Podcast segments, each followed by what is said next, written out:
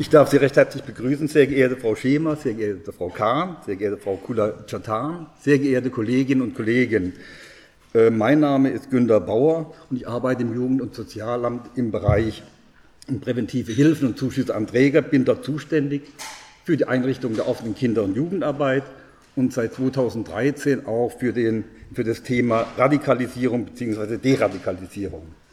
Hintergrund dieser Aufnahme von dem Schwerpunktthema war, dass zunehmend mehr Jugendliche aus dem Rhein-Main-Gebiet äh, und junge Erwachsene äh, zumeist aus dem salafistischen Spektrum kamen, nach Syrien und in den Irak ausgezogen sind, um sich dem IS anzuschließen und, dem, und in den dschihadistischen Kampf zu ziehen.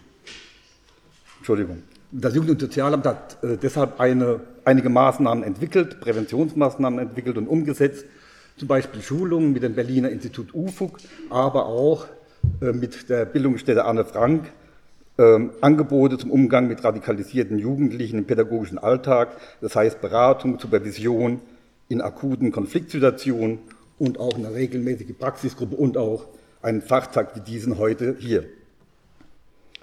Seit 2014 ist das Jugend- und Sozialamt auch im Ämternetzwerk äh, gegen Extremismus unter Federführung des AMKAs vertreten. In diesem Netzwerk gegen Extremismus werden inzwischen jedoch alle Formen äh, des Extremismus angesprochen und Maßnahmen entwickelt. Das Thema des heutigen Fachtages Stigma Kopftuch war, ist und bleibt wohl leider auch noch einige Zeit ein wichtiges gesellschaftliches Thema. Und es ist richtig und wichtig, dass die Bildungsstätte Anne Frank dieses Thema hiermit aufgreift.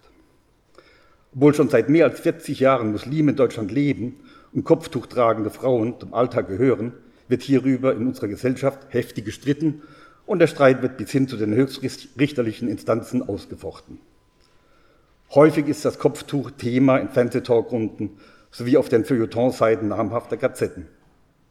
Es gibt allerdings bislang keine repräsentative Studie darüber, wie viele Muslimen in Deutschland bewusst und freiwillig oder aber gezwungenermaßen ein Kopftuch tragen.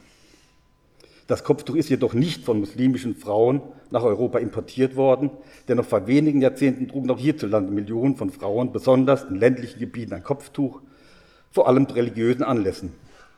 Heute sind Schleier und Kopftuch jedoch kein Statussymbol mehr, sondern dieses Thema wird vor allem von einigen Gruppierungen und Parteien missbraucht, um ihre rechtspopulistischen und oder antimuslimischen Parolen zu streuen.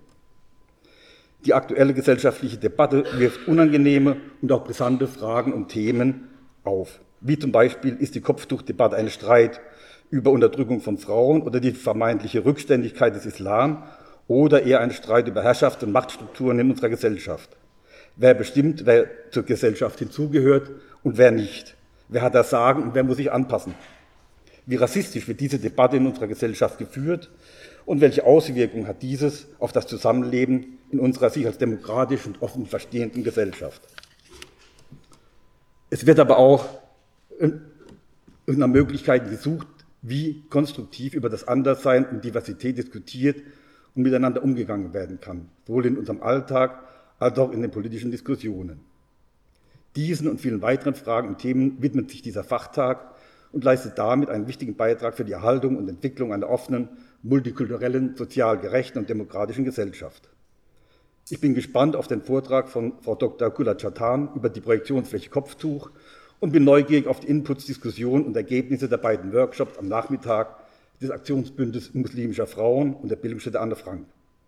Ich danke der Bildungsstätte Anne Frank ganz besonders, dass sie dieses aktuelle und schwierige Thema zum Gegenstand des heutigen Fachtags gemacht hat und wünsche Ihnen einen erkenntnisreichen und anregenden Fachtag. Vielen Dank.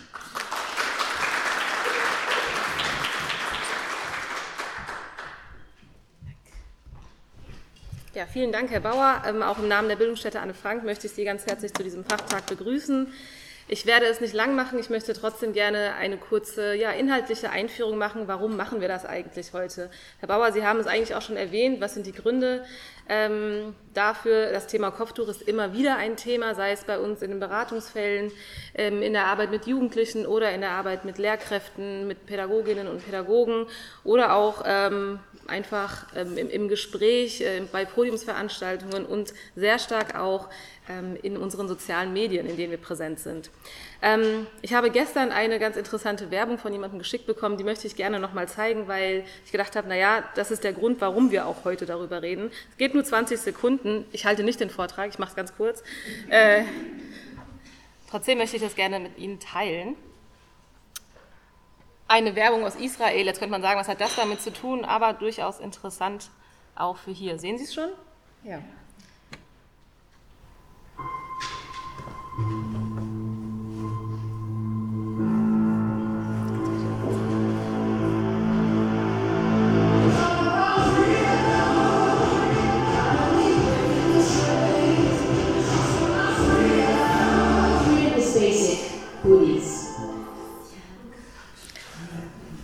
Das nur ganz kurz, ganz interessant. Freedom is basic, das ist sozusagen der Slogan hier dieser Werbung. Es gibt ganz interessant, ich weiß nicht, ob Sie die Debatte in Israel mitkriegen, aber natürlich eine ganz große Debatte darüber. Die einigen, einige sagen, naja, dadurch wird, wird schon wieder das Kopftuch als Symbol der Unterdrückung und äh, als Gegensatz äh, oder ja, als Gegenteil zu freiheitlichem Leben eben konzipiert. Andere wiederum sagen, naja, ähm, diese Frage, die dort zu sehen war, ich weiß nicht, ob Sie Hebräisch lesen können oder nicht, ich kann es auch nicht, äh, mir wurde gesagt, da steht, und das stimmt auch, ähm, es dort zu lesen ist, äh, sind wir im Iran ungefähr. Also es geht um Iran, es geht auch um die Debatte um, in Iran. Dieses Jahr haben Sie das vielleicht mitbekommen, es hat sich eine junge Frau ähm, ähm, hat sich hingestellt, sozusagen in der Öffentlichkeit auf einer Straße und das Kopftuch ähm, abgelegt. Und ähm, ich denke, es rekurriert sozusagen auch auf diese Debatte im Iran. Ähm, ich möchte überhaupt nicht da länger darüber sprechen. Interessant ist natürlich, und das ist auch der Punkt, warum wir darüber sprechen, ähm, naja, die zwei extremen Positionen, die es immer gibt, wenn es ums Kopftuch geht. Die einen, die eben sagen, es ist ganz klar ein Symbol der Unterdrückung und die anderen sagen, ähm, nee, das ist immer selbstbestimmt und freiwillig. Und wir in der Bildungsstätte Anne Frank wurden sehr oft und öfter und insbesondere im Kontext dieses Fachtages angesprochen, oder vielleicht auch kritisiert, ähm, insbesondere als wir in Facebook äh, veröffentlicht haben, dass wir das machen möchten, warum wir eigentlich uns zu diesem Thema Kopftuch positionieren. Und da ist mir wichtig, zum einen klarzustellen, ähm, was wir nicht machen, ist das Kopftuch ähm, legitimieren aus einer religiös- oder theologischen Perspektive. Das ist überhaupt nicht unser Thema, das machen wir nicht, haben wir nie gemacht, werden wir auch nie tun. Es ist ganz klar, dass unsere Grund- oder der Rahmen, in dem wir uns bewegen, sind die Grund- und Menschenrechte das Selbstbestimmungsrecht äh, der Menschen, der Frauen, der muslimischen Frauen eben auch. Auch äh, das Recht eben Religionsfreiheit äh, zu wählen ähm, und die Freiheit des Lebens. Und das gilt für Frauen, die es tragen, aber auch die, die sich eben entscheiden, es nicht zu tragen. Also Religionsfreiheit heißt auch, ähm, die negative Religionsfreiheit, sich eben dagegen zu entscheiden. Das heißt, wir beziehen hier keine Position darüber, ob das in Ordnung ist oder nicht, ähm, aus einer religiösen Perspektive. Wie gesagt, das ist überhaupt gar nicht unser Thema, sondern eben angeknüpft an äh, ja, das, die Freiheit des Lebens. Äh, das ist ein Recht, das allen Menschen eben äh, gebührt und, ähm, und wir auch eben beachten. Und deshalb äh, verwundert sind darüber, wie stark ähm, ja, emotional und leidenschaftlich dieses Thema Kopftuch, das Hijab, äh, der muslimische, also das muslimische Kopftuch wird Hijab genannt, ähm, immer wieder zu Diskussionen führt. Ich habe, glaube ich, den letzten ich arbeite schon seit über zehn Jahren in der Bildungsstätte Anne Frank und ich kann mich äh, in den letzten fünf Jahren sehr wenig an eine Fortbildung erinnern oder einem Workshop, wo nicht mindestens einmal es irgendwie um das muslimische Kopftuch ging weil Punkt, Punkt, Punkt. Das ist ja das Problem schlechthin. Ja. Also es geht immer wieder darum und manchmal nur sozusagen in Klammern als Randnotiz, manchmal ist es das Thema schlechthin. Und äh, das ist ein Grund, warum wir uns gesagt haben, wir möchten uns nicht darüber unterhalten, ist das Kopftuch okay oder nicht okay, sondern über die rassistischen Diskurse, die es gibt, wenn es um das Kopftuch eben geht. Und äh, zwei bis drei ganz interessante äh, Zitate aus ähm, Facebook ähm, möchte ich gerne, zu, bevor, bevor wir dann darüber sprechen, Meltem, äh, was du uns gleich äh, berichten wirst und äh, vortragen wirst, äh, die möchte ich gerne zitieren. Das sind nämlich, ich habe ein paar ausgewählt, die repräsentativ sind dafür, wenn es um das Kopftuch eben geht, wenn es um das muslimische Kopftuch geht. Wenn ich muslimisches Kopftuch sage, dann kann ich es auch Hijab nennen. Viele kennen die Begrifflichkeiten auch nicht. Das wird vielleicht in den Workshops nochmal ein Thema, ähm, warum es verschiedene Begrifflichkeiten gibt oder auch ähm, bei Meltem. Ähm, ein Zitat, sehr oft zu hören, das Kopftuch ist nicht einfach ein Kleidungsstück, jetzt Zitate, es ist ein Zeichen der Unterwerfung einem, äh, der Unterwerfung einem Mann gegenüber religiös untermauert. Es ist auch ein Zeichen bestimmter Sitten in der Familie. Das Mädchen räumt hinter dem Bruder auf und so weiter. Zum Beispiel. Ein anderes äh, Zitat.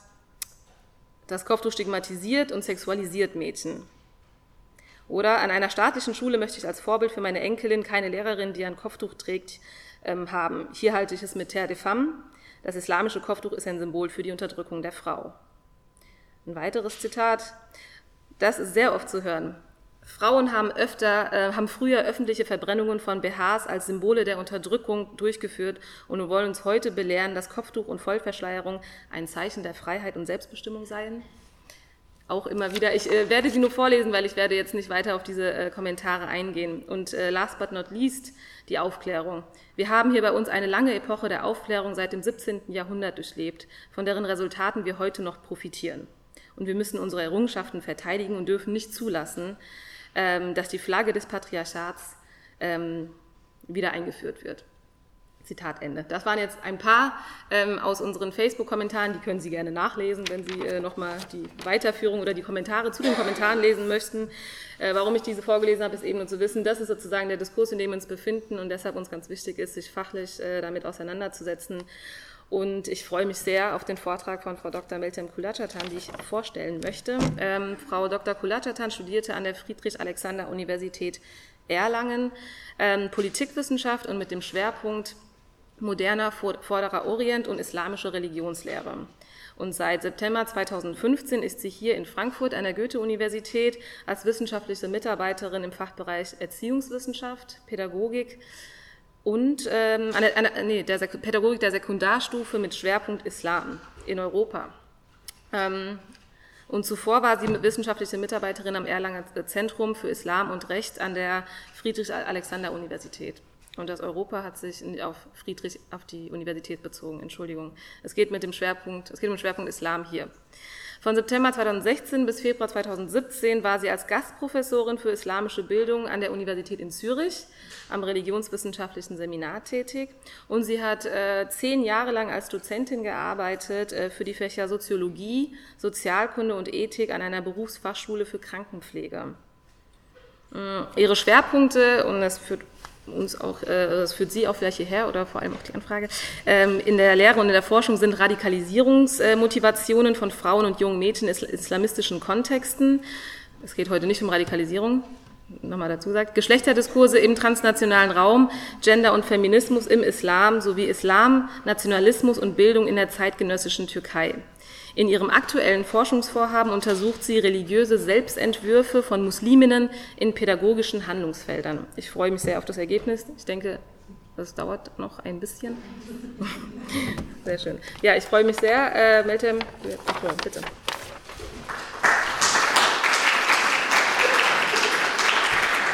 Soll ich einfach einschalten? Ja, das gerne machen. Super. Okay, wenn du was brauchst, mich. Ich melde mich, ja. So, hört man mich? Ja. Guten Morgen, liebe Gäste, liebe Zuhörerinnen und Zuhörer. Vielen Dank für die freundliche. Was denn? Ja, ich muss eine Sache noch sagen. Bitte sehr. Ich wollte Sie unterbrechen. Alles gut. Sie werden Fotos machen bei dieser Veranstaltung. Ähm, bitte, wer macht denn die Fotos? Ah, genau. Wenn Sie das nicht möchten, können Sie bitte äh, meiner Kollegin ein kurzes Zeichen geben. Dann müssen wir das merken. Wir haben ja der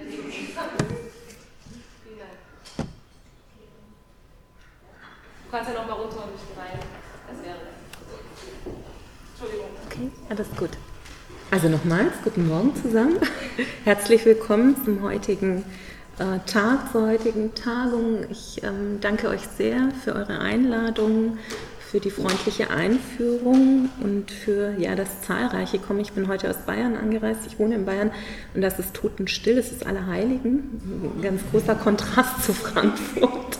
Ich bin seit 4 Uhr morgens unterwegs, also falls ich ähm, gewesen, falls ich etwas länger brauche bei bestimmten Sätzen, dann bitte ich sehr um Nachsicht äh, bei Ihnen und bei euch.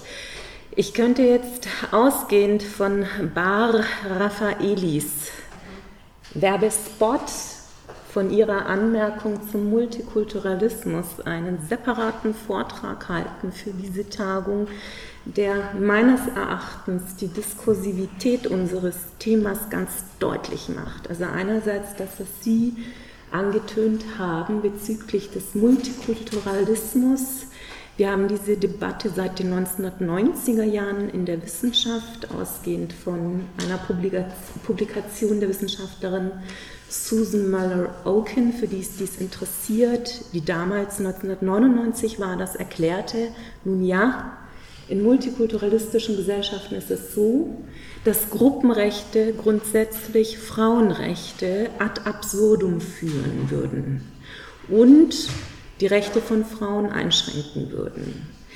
Auf diese These und ihre Publikation gab es eine äh, breite Resonanz aus dem angelsächsischen Raum, aber auch aus dem europäischen Raum. Und damals war zumindest die Frage um die Präsenz des Hijabs, des Kopftuchs hier zumindest, kein so großes Thema. Ja? Und zwar deshalb, und das hat sehr viel mit dem demografischen Wandel zu tun, weil Frauen mit Hijabs, mit Kopftüchern in Segmenten präsent gewesen sind, die im Dienstleistungssektor, im unteren Dienstleistungssektor verankert sind. Aber wir haben hier jetzt neue Generationen, Gott sei Dank. Und ich freue mich darüber, auch wenn ich in die diverse äh, Runde, Sie können das nicht sehen, äh, von hier aus blicke in das Auditorium, auch wenn ich meine Klassen angucke, in denen ich unterrichte. Das ist das eine, dass wir diese Diskussion über die Kritik am Multikulturalismus haben. Auch Angela Merkel hat sich vor vielen Jahren mal sehr kritisch dazu geäußert und erklärte, die multikulturalistische Gesellschaft oder multikulturelle Gesellschaft ist tot. Sie hat sich dann später danach davon distanziert und ähm, Abstand von ihrer Aussage genommen. Bar Raffaelis, also ich komme darauf zurück, weil ich das so signifikant finde. In dem Video von Bar Raffaeli wird nicht nur mit ihrem exzellenten, tollen Superkörper gearbeitet, logischerweise, sondern mit nationalistischen Metanarrativen. Ja? Und dieses Metanarrativ richtet sich an das Feindbild äh, Iran beziehungsweise an die Vorstellung über Iranerinnen. Interessant ist natürlich, dass in diesem Video ultraorthodoxe Jüdinnen oder orthodoxe Jüdinnen überhaupt nicht auftauchen. Ja? Oder die Frage danach, inwiefern es Ähnlichkeiten, Parallelen gibt in einer wenn wir wollen, weiblichen Performativität unter Musliminnen und Jüdinnen in einem Staatsgebiet wie Israel. Das ist ja nochmal spannend. Aber darum geht es nicht. Es geht um einen Marketing-Effekt. Und der wird dadurch verstärkt in diesem Video, was ich sehr exzellent finde. Also, es hätte auch von mir sein können. ähm, der wird auch noch, nee, war jetzt ein Scherz. Äh, der wird noch zusätzlich verstärkt, indem sie sich bauchfrei zeigt. Ja? Also es ist ja nicht nur dieses blonde Haar und die blauen Augen, die da äh, dem Zuschauer und der Zuschauerin entgegenspringen, sondern auch das Bauchfreie, ein sehr durchtrainierter Körpersport im Sinne von Befreiung. Wir haben diese nationalistischen Metanarrative auch in anderen äh, Gebieten und Räumen mit Bezug auf Männer- und Frauenbilder. Du sagtest es vorhin, Sabanul, dass ich ähm, zur Türkei forsche und geforscht habe, also die Verquickung zwischen Sport, Gender und der Repräsentation von männlichen und weiblichen Körpern, wo der Hijab, das Kopftuch keinen Platz hat, ist etwas, was sich in der Geschichte des Mittleren, des Nahen Ostens und ähm, auch in Teilen oder in der Geschichte der Türkei ganz stark durchzieht. Ich möchte mich jetzt aber gar nicht mit diesen Einführungen so lange aufhalten. Aber wie gesagt, also wir sind quasi mitten in den Diskursen drin und auch in der Spannbreite, die ihr, die Sie jetzt gemeinsam eröffnet hatten, während der Einführung. Ich selbst werde und befasse mich zum Thema der Projektionsfläche oder Projektionsfläche Kopftuch. Ich habe das etwas ja plakativ beschrieben, weil ich selbst in meiner wissenschaftlichen Laufbahn eigentlich über eine ganz andere Schiene zu diesem Thema gekommen bin. Und zwar habe ich mich am Anfang sehr stark mit dem Feminismus im Nahen Osten beschäftigt, ausgehend vom Kolonialismus, ausgehend von den 1990er Jahren, den 80er Jahren, wie sich äh, feministische Stimmen mit Blick auf Gleichberechtigung im Nahen Osten entwickelt haben. Und ich muss dazu sagen, es tut mir mal gut, den Blick auch mal wegzuschwenken, dass das Kopftuch in dem Sinne in diesen Diskursen, zumindest in der Zeit, überhaupt kein Thema gewesen ist, also kein dominantes. Es ging ganz stark um Rechtsprechungen, um die Freiheit zu wählen, wählen zu dürfen, mitgestalten zu können, Recht einzufordern, gerade in Scheidungsfällen, gerade wenn es um das Erbrecht geht, ausreisen zu können, nicht unterdrückt zu werden, wenn man politisch aktiv ist. Ähm, ich erlebe in den letzten fünf, sechs Jahren kaum eine Tagung, die eben nicht ohne diesen Themenschwerpunkt abläuft, auch äh, was das Segment äh, Adoleszenz und Schule betrifft, zu dem ich arbeite, auch junge erwachsene Musliminnen, zu denen ich forsche. Äh, es ist da und ich denke, dass wir uns ähm, sehr lange noch damit beschäftigen werden. Ich persönlich tue mich jetzt in meiner Rolle gerade etwas schwer und zwar deshalb, weil ich über Frauen und Phänomene sprechen werde, wo eigentlich Gäste hier drin sitzen, die deutlich mehr und besser erzählen könnten, als ich es tue. Das möchte ich vorausschicken. Ich finde es nach wie vor als Wissenschaftlerin extrem schwierig, über Menschen in der dritten Person zu sprechen, die ich eigentlich ansehe, ja, jetzt gerade im Moment. Also wenn ich irgendwas sage, was total bescheuert klingt, dann bitte ich Sie in der Diskussion, Ihre Hand zu heben und zu sagen, ey, das ging nicht. Ja? Also da bitte ich Sie sehr drum. Okay. Jetzt gucke ich mal, ob wir da weiterkommen. Genau. Die Frage ist insgesamt, ich werde mir andern zwischen diesen Themen Themen, wer oder was projiziert oder wer und was projiziert wird. Ja, also etwas äh, Persönliches im Grunde genommen, Personen und Sächliches. Ein Kopftuch ist ein Kopftuch, ist ein Kopftuch oder nicht. Ich habe das an das Gedicht angelehnt. Das war nicht so ganz klar, als ich davor mit jemand anderem darüber sprach. Eine Rose ist eine Rose ist eine Rose. Ja. Was ich zunehmend feststelle in meiner Forschung in den letzten Jahren, auch was die Diskursivität unseres Themas hier betrifft, ist, dass wir wieder in einer ganz starken Obsession über weibliche Körper, über weibliche äh, Leiblichkeit und über Frauen im Zusammenhang mit nationalstaatlichen Narrativen, mit nationalstaatlichen Metanarrativen diskutieren, was ganz eng auch mit den ja, retrograden, wenn man so möchte, und auch rückschrittlichen Diskursen, die jetzt gerade stattfinden, wenn man an den Paragraphen 219 denkt, an das Gerichtsurteil oder auch an die Anti-Choice-Bewegung, die sich hier in Deutschland auch wieder stärker breit macht, dass hier Frauen als Körper deutlich stärker in den politischen und öffentlichen Fokus rücken. Und Körper, die als anders markiert werden und anders markiert sind, rücken noch stärker in den Fokus. Und hier spreche ich über Musliminnen, die als solche erkennbar sind. Ich spreche über Frauen und nicht über Männer, nur ansatzweise über Männer heute. Ich habe hier einen Satz äh, mit einbezogen, auf den ich noch näher eingehen möchte, den ich gehört habe in einer Vorlesung des Soziologen James Carr vor zwei Wochen in der Akademie des Jüdischen Museums in Berlin. Er forscht zu antimuslimischem Rassismus in Irland und in England und ähm, hat hier festgestellt, dass Musliminnen gesagt wird, if you don't want to be humiliated as Muslim, don't behave like a Muslim.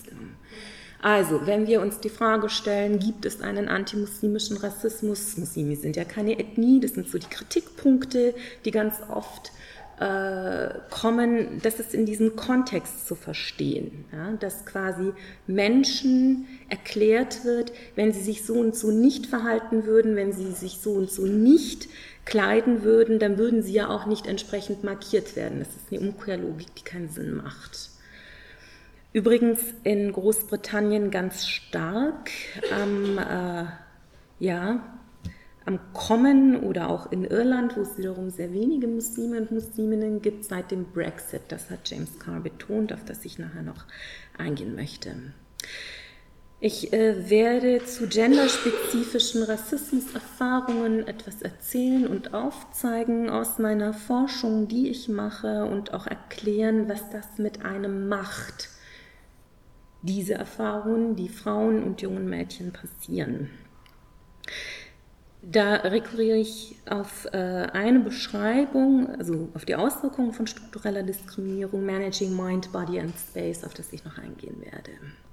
Ein ganz großer Teil von den Ergebnissen, die äh, ich habe, zu denen ich arbeite, nimmt den Ausschluss äh, vom Arbeitsmarkt ein der betroffenen Frauen und Mädchen. Ist ein großes äh, Problem, die potenziell stärker davon betroffen sind als ihre Kollegen oder muslimischen Kollegen, die männlichen Kollegen. Darauf werde ich noch eingehen.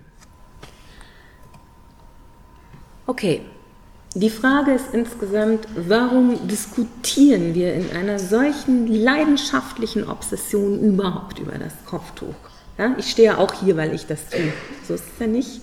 Es gibt einige Punkte, die äh, ich für sehr signifikant und wichtig halte und die sind hier gerade auch in der Einführung angesprochen worden. Geht es um das Kopftuch überhaupt selber? Ja? Es geht hier nicht um theologische Fragen oder religiöse Fragen, die übrigens sehr persönlich adressierte Fragen sind aus meiner Perspektive, auch aus den empirischen Ergebnissen, die ich habe. Welche gesellschaftlichen Bruchlinien werden hier aufgezeigt? Wenn sie aufgezeigt werden, reden wir darüber. Welche sozialen Diskurse sind mit der Frage zum und über äh, den Hijab verbunden? Welche Positionen erhalten eine Verfestigung durch diese Form des Diskurses? Ich bin vor vielen Jahren sehr naiv an diese Thematik herangegangen, muss ich gestehen, weil ich gedacht habe, naja, wir haben doch das Grundgesetz, wir haben die Religionsfreiheit garantiert. Chalas, ja? also das ist unser Konsens. Ist es nicht, ist es offensichtlich nicht. Ja? Und das ist das Ergebnis. Wir haben äh, nicht den Konsens über das Grundgesetz, auch nicht über die Religionsfreiheit, weil diese unterschiedlich interpretiert wird in der sozialen Wirklichkeit der Menschen. Eine andere Frage ist, ob es überhaupt tatsächlich um die Fragen von Emanzipation geht oder Emanzipationen, Emanzipationswegen, die sehr individuell sind und individuell gestaltet werden, gerade in weiblichen Biografien in unterschiedlichen Phasen, die ausschlaggebend sind über die Möglichkeit von Emanzipation. Wir reden deutlich weniger über die strukturellen Bedingungen, in denen Emanzipation möglich wäre oder noch mehr, als vielmehr über die ja, vermutete, projizierte äh, Erosion, die Emanzipation erfahren könnte. Oder geht es vielmehr um Machtstrukturen, die hier verfestigt werden sollen? Also Stichwort, ähm, das habe ich jetzt etwas äh, ironisch formulierend, meinte das aber ganz ernst, Stichwort das Grundgesetz. Äh, wieso ist es nicht der Konsens schlechthin? Ein anderes ähm, oder ein anderer Aspekt in diesen Diskussionen ist natürlich die Frage danach, welches Geschlechterverhältnis gültig ist, ausgehend aus dem Raum, aus dem wir diskutieren. Und wir diskutieren hier einerseits aus einer Metropolregion, ja, die sehr divers geprägt ist. Wir diskutieren aber gleichzeitig aus Deutschland heraus und aus Europa heraus. Also inwiefern äh, sind hier unterschiedliche Geschlechterverhältnisse gültig, lassen sich übertragen, lassen sich manifestieren oder werden auf jemanden übertragen. Das sind so die Felder, in denen die Frage des Kopftuchs, des Hijabs äh, analysiert werden, diskutiert werden, auch in der Öffentlichkeit und in den Medien selbst. Ich habe jetzt ähm, hier noch, äh, ja, was heißt hier noch? Ich habe hier eine Definition mitgebracht zu antimuslimischen Rassismus, einerseits von Kiskinkovic und andererseits von Yasemin Schumann unter dem Begriff antimuslimischer Rassismus sammeln sich unterschiedliche wirkmächtige Diskurse. Das sind die Aspekte, über die wir diskutieren und Praktiken. Die Musliminnen und Muslime und Menschen, die als Musliminnen und Muslime wahrgenommen, markiert, kategorisiert werden, zur Zielscheibe von Anfeindungen und Diskriminierungen machen. Es geht um die Prozesshaftigkeit innerhalb dieser Diskurse, die meiner Meinung nach sehr wichtig sind als ähm, Analysesegment. Es handelt sich um die Frage, welche Gruppen eben nach wie vor als fremd wahrgenommen werden, um einen aktiven Konstruktionsprozess, in dessen Rahmen bestimmte Bilder und Stereotype produziert werden und als soziales Wissen kursieren. Also diese, diese Bewegung allein, die Bara Faili vorhin so aufgezeigt hat, sich den Hijab abzunehmen. Ja, und das mit Freiheit gleichzusetzen, das sind äh, Stereotype, die instrumentalisiert werden für einen relativ erfolgreichen Marketing-Effekt, auf den ich jetzt auch noch gleich zu sprechen komme. Wie solche Diskurse entstehen und gesellschaftlich wirksam werden, hat viel mit Macht und Dominanzverhältnissen in einer Gesellschaft zu tun. Stichwort Grundgesetz, trotz des Urteils der Neujustierung im März 2015 des Bundesverfassungsgerichtes mit Blick auf Frauen mit Kopftüchern im Lehramt, im Schuldienst wissen wir aus der Praxis, dass diese Form der Rechtsprechung in der Wirklichkeit immer wieder gebrochen wird oder ein bestimmter sozialer Druck ausgeübt wird, auf die betroffenen Frauen eben den Hijab doch lieber abzunehmen. Ja? Okay. So, kommen wir zurück zur Alltagswirklichkeit und äh, zur sozialen Wirklichkeit. Ich habe letztes Jahr, als ich in Berlin ausgestiegen bin, habe ich dieses Foto gemacht. Das war im Dezember 2017 und äh, war ganz überrascht, als ich aus dem Zug herausging, dachte mir, Mensch, das ist ja toll, Katjes macht coole Werbung. So, ja?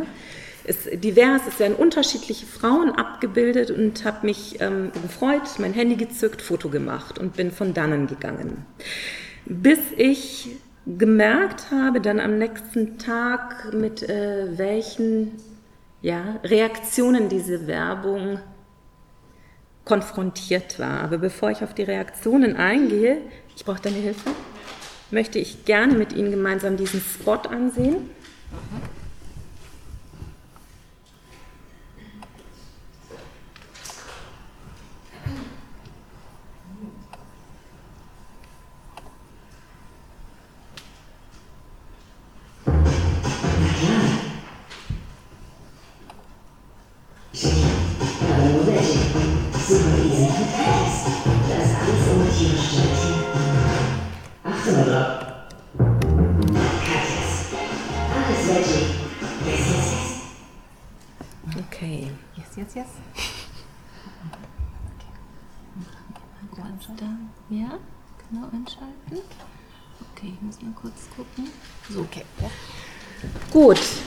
Weiß nicht, ob alle oder ob Sie überhaupt diesen Werbespot ähm, kennen äh, aus dem Jahr 2017. Ich habe ihn für diesen Vortrag mit integriert oder für den Beitrag von mir, um Ihnen die Spannbreite aufzuzeigen, in der das Kopftuch oder die Projektionsflächen um das Kopftuch diskutiert und auch aufgezeigt werden.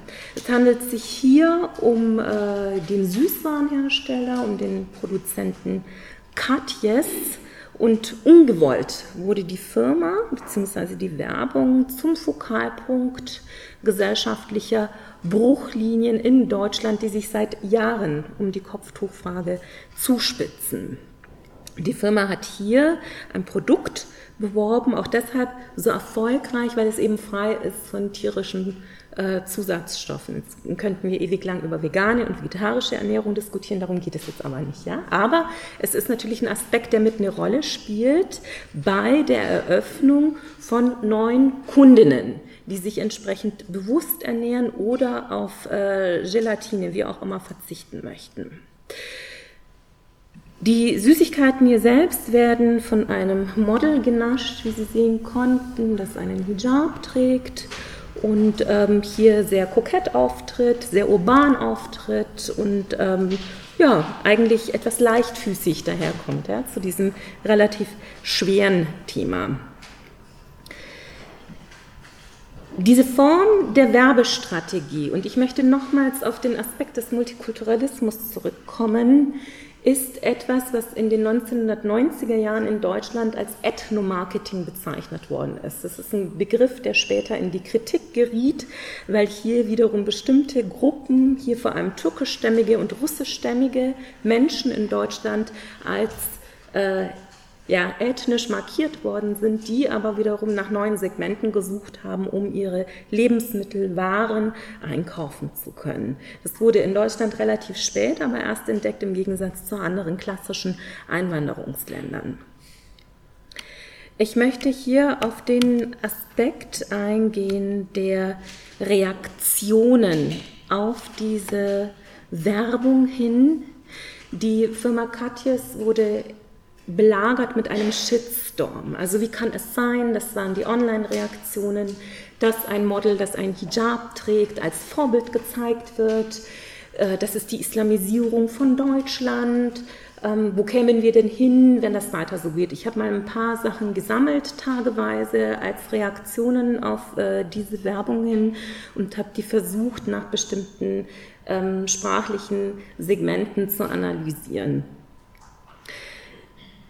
Das war die eine Reaktion. Die andere Reaktion war, die kam dann so ein bisschen ähm, später von muslimischer Seite. Also wir reden hier von einem Intradiskurs und auch von einem Diskurs, äh, einem außenstehenden Diskurs. Na, Moment mal, dieses Model, das ist ja gar keine Muslimin. Das, die heißt Andrea Petkovic und kommt aus Serbien und trägt kein Kopftuch. So. Und ist ein professionelles Model, das in Berlin lebt. Daraufhin gab es auch Kritik. Also wie man es macht, man macht es nicht richtig. Ja? Ähm, Andrea Petkovic ist tatsächlich ein sehr erfolgreiches äh, Profimodel, das in Berlin lebt. Ich habe sie dann ähm, äh, heraus, äh, ich habe dann über sie recherchiert in diesem Zusammenhang, wo ich äh, gearbeitet habe dazu.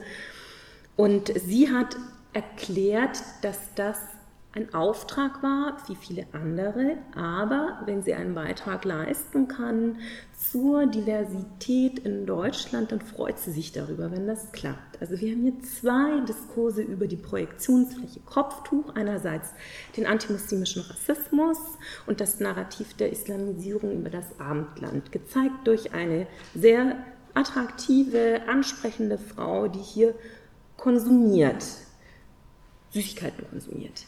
Das andere ist, dass Sie hier einen Intradiskurs haben, der sich kritisch damit auseinandersetzt, ob das überhaupt okay ist, wenn hier Frauen einen Hijab tragen, die äh, auch noch zu Marketingzwecken, die eben eigentlich gar keine echte Muslimin ist und warum man denn keine wirkliche Muslimin hat nehmen können. Ein Beispiel für äh, die kritische Hinterfragung, ich, das geht zu lang, dieses Video, sonst hätte ich es Ihnen gezeigt, ist ähm, diese, dieses Gespräch ähm, von, Moment, ich muss jetzt gerade nochmal gucken, genau, Black Roll Talk. Esra Karakaya, die Dame in der Mitte, das ist ein Medium, mit dem sie arbeitet. Das hat sie ähm, geschaffen, zusammen mit Kolleginnen, ausgehend von der Kritik, dass die Medienbranche in der äh, Dominanzgesellschaft zu wenig divers ist und dass vor allem Frauen mit oder Hijab-Trägerinnen keinen Raum erhalten in den gängigen Medien und in der Öffentlichkeit. Und die Kritik dieser Frauen in dem Gespräch ist, ja, wie gehen wir jetzt damit um? Ist das nicht ähnlich wie Blackfacing? Da wird der Begriff Hijab-Facing genannt, wenn sich äh, Frauen, die eigentlich keine Musliminnen sind, mit Blick auf den Hijab das aufsetzen, dann wieder absetzen und dann äh, zum Konsum übergehen. Das wurde sehr stark kritisiert.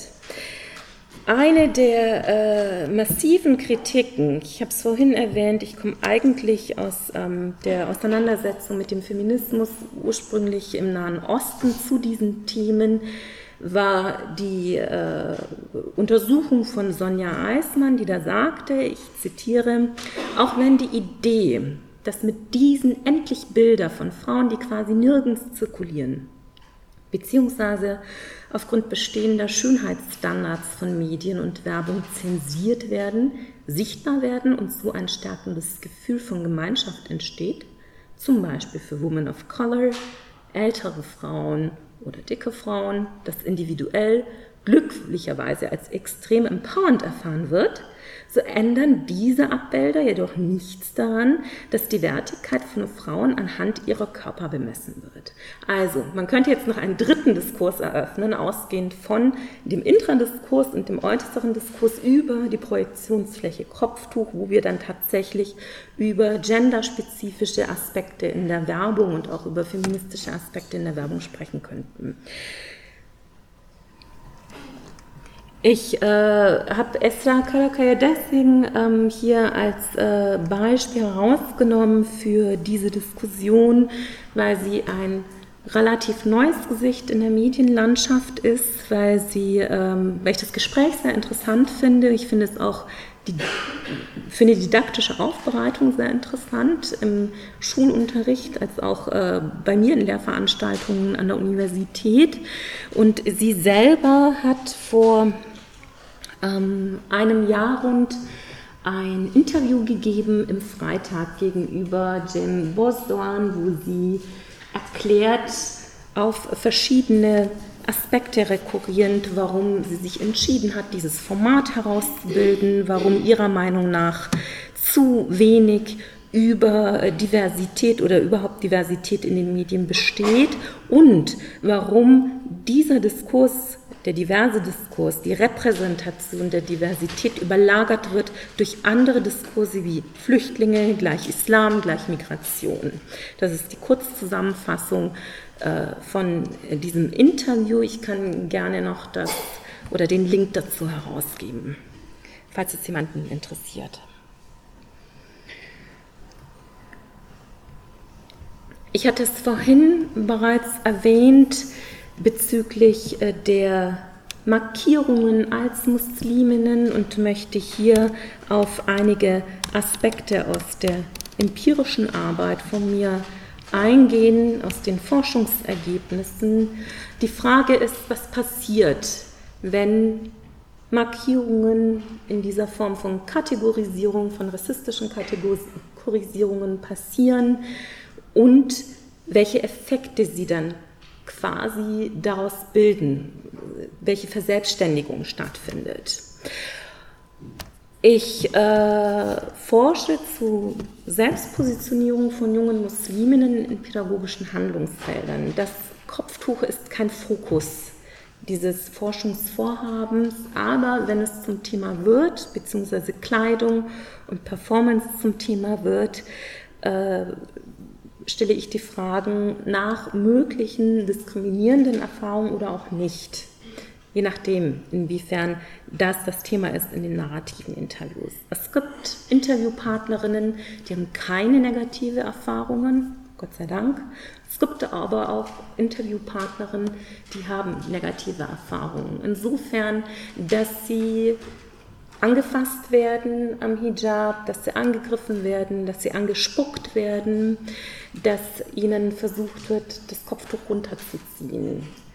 Sie werden zum Teil geschubst, wenn sie in einer Reihe stehen und ihnen wird im gebrochenen Deutsch, das sind Erfahrungsaspekte aus der sozialen Wirklichkeit dieser jungen Frauen und Mädchen, in gebrochenem Deutsch erklärt, dass sie sich woanders anstellen sollen.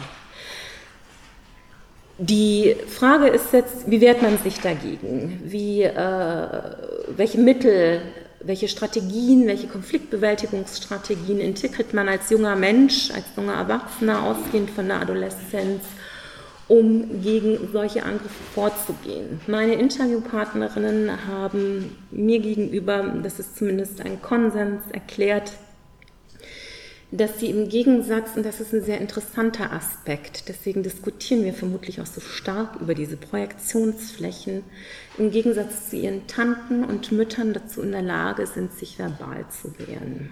Und das ist ein ganz wichtiger Aspekt, der uns immer so ein bisschen durch die Finger flutscht. Ja? Also was Sprache bedeutet, wie man sich mit Sprache zur Wehr setzen kann und wie man auch mit Sprache regulieren kann. Das ist etwas an Konfliktbewältigungsstrategien, die diese Frauen kennengelernt haben bzw. sich angeeignet haben. Eine andere Strategie ist, das ist auch ein Ergebnis äh, meiner Interviews, ganz offensiv zu sein. wenn Sie etwas wissen möchten über mich, dann fragen Sie mich doch zu meinem Hijab oder meinem Kopftuch. Ich selbst muss gestehen, ich hatte bis vor kurzem ein sehr ambivalentes Verhältnis dazu. Für mich war diese Frage ein persönliches No-Go, weil ich sie zu intim empfinde, als intim empfinde. Es geht mich nichts an.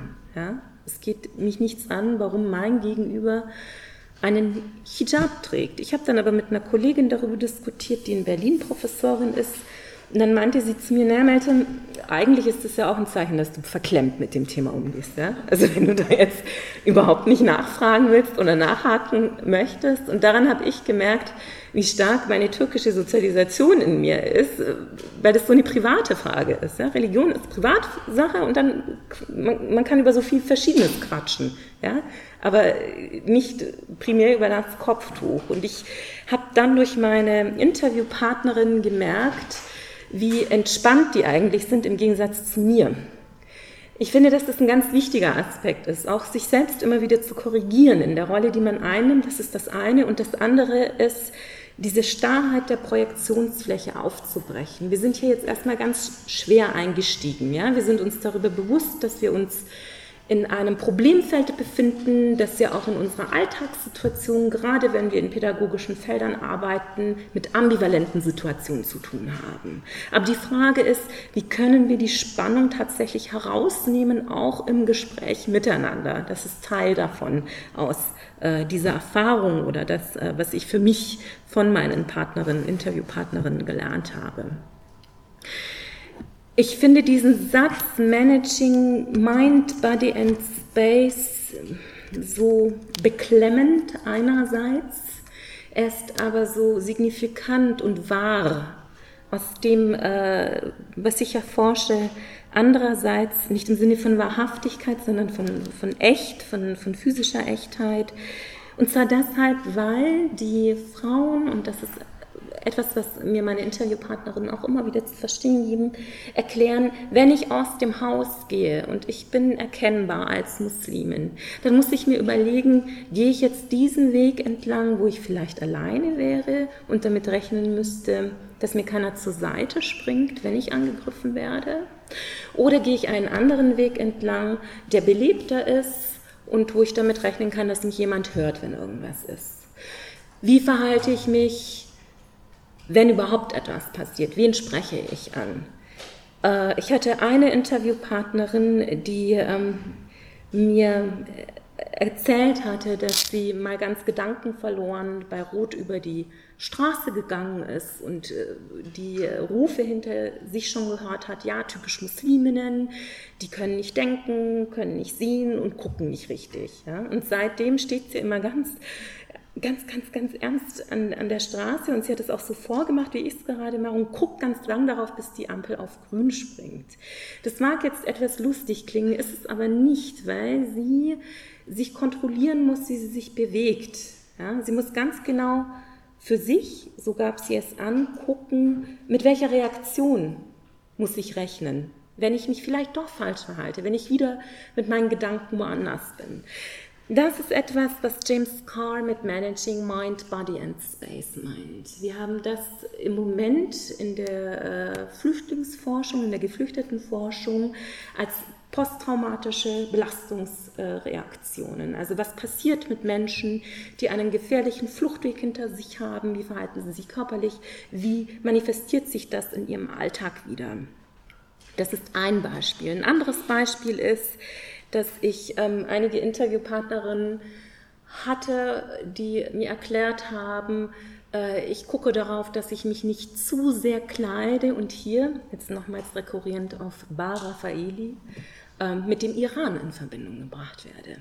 Also sie versuchen durch ihre Kleidung den Ausschluss von nationalen, nationalistischen Metanarrativen, indem sie sich bereits auf ein Spiegelbild konzentrieren. Also hier auch eine Projektionsfläche. Das funktioniert ja vice versa und nicht nur einseitig.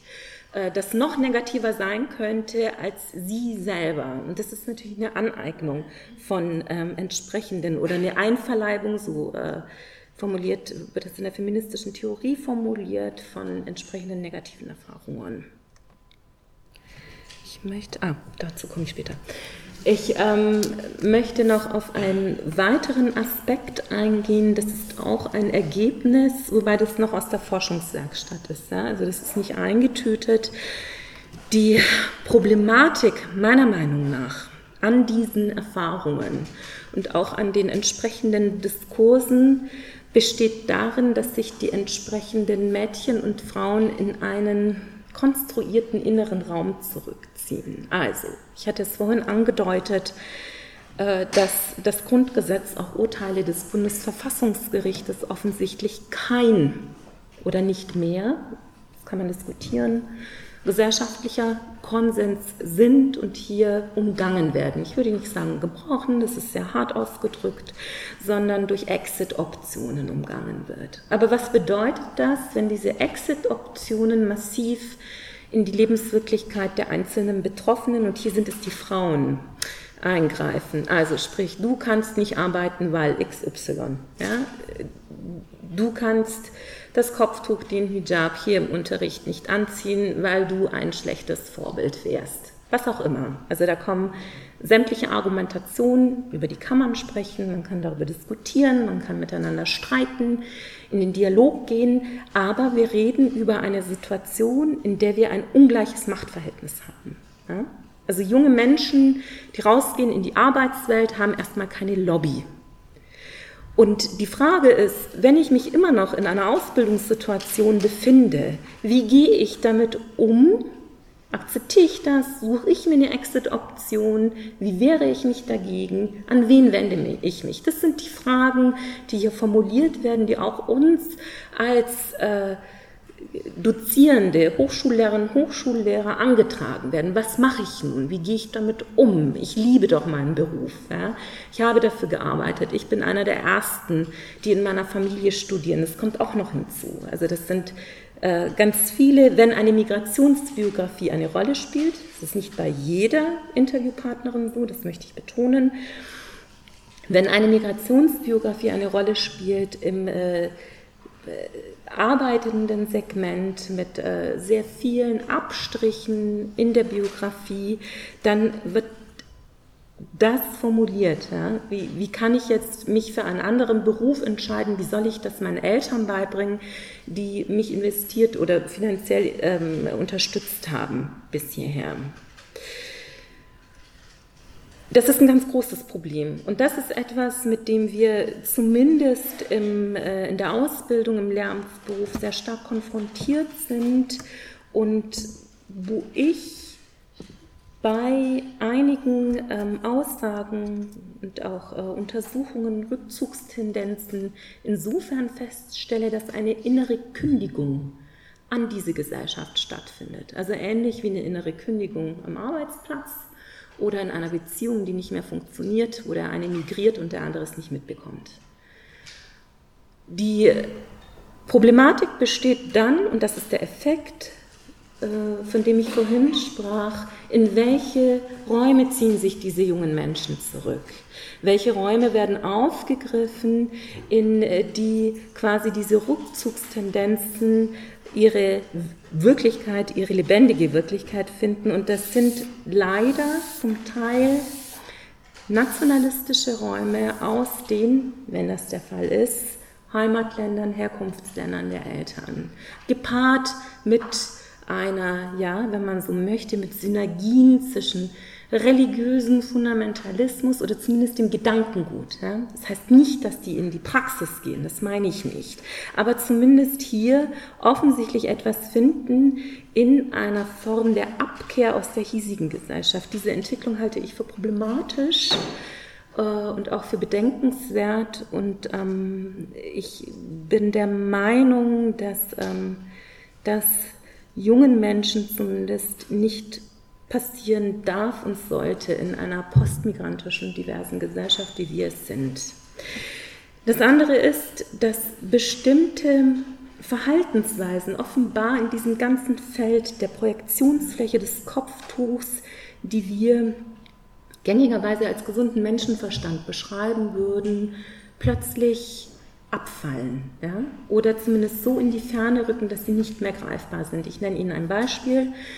Äh, Sabano Chema hat es vorhin erwähnt, ich habe in der Schweiz eine Zeit lang gearbeitet und äh, war da auch an Schulen und habe da Gespräche geführt. Und da hat mir eine Lehrerin, die sehr betroffen war, erzählt, naja, wir hatten vor zwei Jahren ein muslimisches Mädchen und die wollte fasten und es war sehr warm an dem Tag und dann, ähm, das war zur Fastenzeit, dann ist sie fast umgekippt und äh, ja, aber wir waren dann schon einig im Kollegium, dass sie mitkehren muss im Schulhof und haben sie dann, weil wir gemerkt haben, es funktioniert nicht in der Ecke gesetzt, die auch relativ warm war.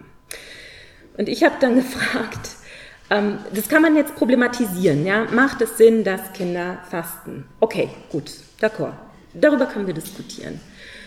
Aber die Frage ist doch, warum schaltet in dem Moment der Impuls aus, ein Kind in der Schulgemeinschaft nicht schützen zu wollen. Das ist etwas, was ich auch aus meiner Forschung, ich habe da keine Antwort dazu bisher, ich forsche immer noch, worauf ich keine Antwort gefunden habe, auch in dem Gespräch. Es gab zwei Lehrkräfte, die sich ähm, dagegen gewehrt haben, die gesagt haben, jetzt ganz sachte, ganz langsam, wir haben hier äh, unterschiedliche Schülerinnen und Schüler, die äh, fasten oder die äh, bestimmte Rituale einhalten. Wir können doch ähm, einen Modus finden, der klug ist.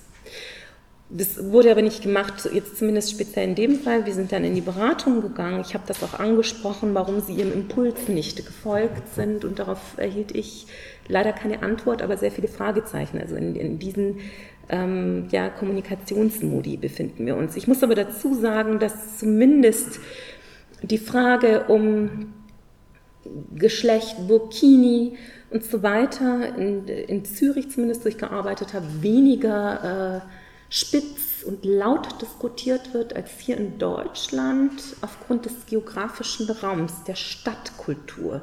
Dies so, dass sich in Zürich selber entsprechende Badehäuser aus der Zeit des Bürgertums entwickelt haben. Und die sind zum Teil nach wie vor noch nach Geschlechtern getrennt. Also viele Jüdinnen und Juden, auch Muslime und Musliminnen, nehmen diese geschlechtergetrennten Badehäuser in Anspruch. Wenn Sie in Zürich sind und am Limmat entlang spazieren gehen, können Sie diese Badehäuser sehen. Und es gibt einige, die nach Männern und Frauen Geschlecht, also Geschlechter getrennt sind. Das findet die Stadt Bevölkerung normal.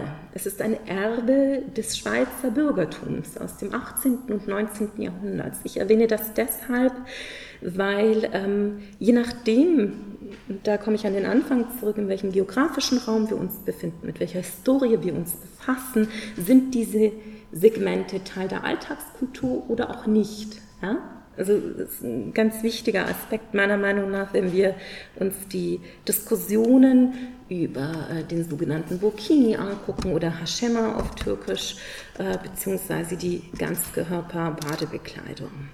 Ich möchte jetzt noch auf ein Beispiel abschließend zurückkommen, weil wir meiner Meinung nach immer noch zu wenig über die physische Gefahr sprechen, die äh, Rassismus auslösen kann, bewirken kann und die Vulnerabilität unserer Körper. Das ist etwas, ähm, worüber wir, ja, außer wenn es, äh, naja, okay, ich lasse es mal mit dem NSU-Komplex, ähm, das, das müsste viel stärker meiner Meinung nach, das ist eine Kritik von mir, fokussiert werden und äh, besser diskutiert werden. Ich möchte auf einen Aspekt eingehen.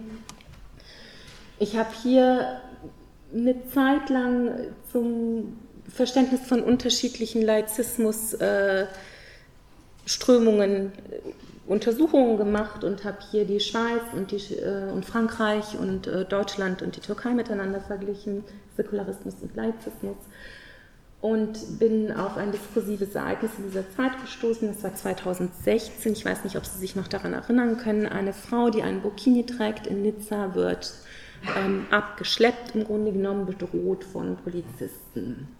Dieses Ereignis fand äh, nicht ohne Vorereignis statt. Der Terroranschlag in Nizza ging voraus.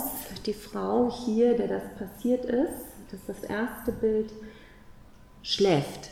Ja? das, was Sie hier, also jetzt von mir aus links sehen, sie schläft und sie hatte ihre vierjährige Tochter mit dabei.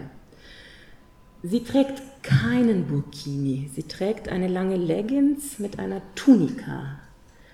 Die Polizisten sind auf sie zugekommen, haben sie aufgeweckt, aufgerüttelt. Ich habe mir einige ähm, Videos äh, und ähm, Informationen von ihr angeguckt und haben ihr gesagt, sie soll sich ausziehen. Also die Forderung ging an hier mit, sie müssen sich ausziehen, das passt hier nicht hier, das ist verboten in Frankreich. Ja, wir haben diese Diskussion in Frankreich seit dem Jahr 2004, 2005, Niqab-Verbot, äh, dann die Errichtung des Laïcité-Komitees von Bernastasie, wo unterschiedliche Frauen und Männer zusammengearbeitet haben zum Begriff des Laizismus und zur Aufrechterhaltung des Laizismus. Das ist der französische Kontext. Sie wurde dann dazu gezwungen, ihr Oberteil auszuziehen, weil ihr erklärt worden ist, nun ja, bei uns in Frankreich tragen die Frauen Bikinis und Badeanzüge. Und sie soll wieder dort zurückgehen, das sagte eine der umliegenden Frauen, wo sie herkommt, wenn sie damit nicht einverstanden sei. Und sie erklärte, ich bin Französisch, äh, Französin, ich bin hier in Frankreich geboren, ich bin in Frankreich aufgewachsen und ich fühle mich jetzt bedroht, warum machen Sie das mit mir? Die Reaktion des Umfeldes, und das ist das, was ich mit Vulnerabilität meine, ausgehend von rassistischen Erfahrungen, das ist jetzt nur ein Beispiel, wir könnten diese Diskussion endlos lang fortführen.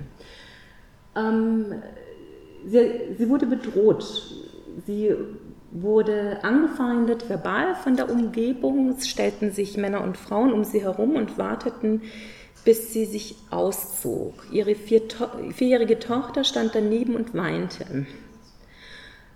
Ich meine, was ist denn das für ein Bild für ein Kind, ja? wenn es damit konfrontiert wird, Polizisten bedrohen meine Mutter, ergo Polizisten sind schlecht, ich gehe denen lieber aus dem Weg. Das ist der Effekt. Das andere ist, dass in dieser Zeit ähm, die französische Philosophin Elisabeth Badinter interviewt worden ist und die ganz klar erklärt hatte, das ist ein Interview auf der Welt, das am 3.9.2016 veröffentlicht worden ist, die erklärte ganz klar, okay, wir sind hier in Frankreich, wir haben diesen Terroranschlag erlebt, es ist eine Unverschämtheit, dass eine Frau wieder im Burkini in der Burka sich an den Strand legt. Nochmals, diese Frau trägt keine Burka. Aber das ist die Zirkulation, die zustande gekommen ist. Was nicht erwähnt wurde, und äh, damit möchte ich abschließen, in dem Interview und kaum auch in der Wiedergabe dieses Ereignisses, ist die Tatsache, dass sich in Frankreich kein einziger Imam und keine einzige muslimische Gemeinschaft gefunden hatte, die das Begräbnis des Attentäters vornehmen wollte. Das ist etwas, was im angelsächsischen Raum berichtet worden ist, viel stärker und kaum im deutschsprachigen Raum. Alle Imame haben sich gewehrt. Also der Leichnam ruhte wochenlang und haben erklärt, wir beerdigen keinen Mörder und er bekommt von uns nicht das letzte Sakrament. Das kann man auch theologisch diskutieren, ob das okay ist oder nicht, ja? je nachdem. Aber das ist ein Nebeneffekt, ein Narrativ bzw. eine Tatsache, die in diesem Kontext nicht mit erwähnt worden ist. Ich möchte nochmals den Rundumschlag, den ich jetzt versucht habe, etwas einzugrenzen, äh, zurückzuholen. Angefangen haben wir bei der Frage der Projektionsfläche des Kopftuchs ausgehend von unterschiedlichen Diskursen, weswegen wir hier sind. Wir haben ein ganz großes Segment in den Schulen und auch in der Erwachsenenbildung, in der Ausbildungssituation von betroffenen Frauen, die damit konfrontiert werden, dass sie dann keinen Zugang zum Arbeitsmarkt haben. Ne? Also was das für die Rente bedeutet, was das für die äh, Biografie bedeutet, ich glaube, darauf muss ich jetzt nicht explizit eingehen. Wir haben äußere Diskurse in Europa bzw. weltweit, ausgehend äh, von dem Werbespot, die sich ganz stark mit Metanarrativen, mit nationalen Laizismus, Säkularismus beschäftigen und wo Frauen, die Hijabträgerinnen sind, als Projektionsflächen dafür dienen, sich nach innen zu vergewissern. Wer sind wir? Das ist die Frage.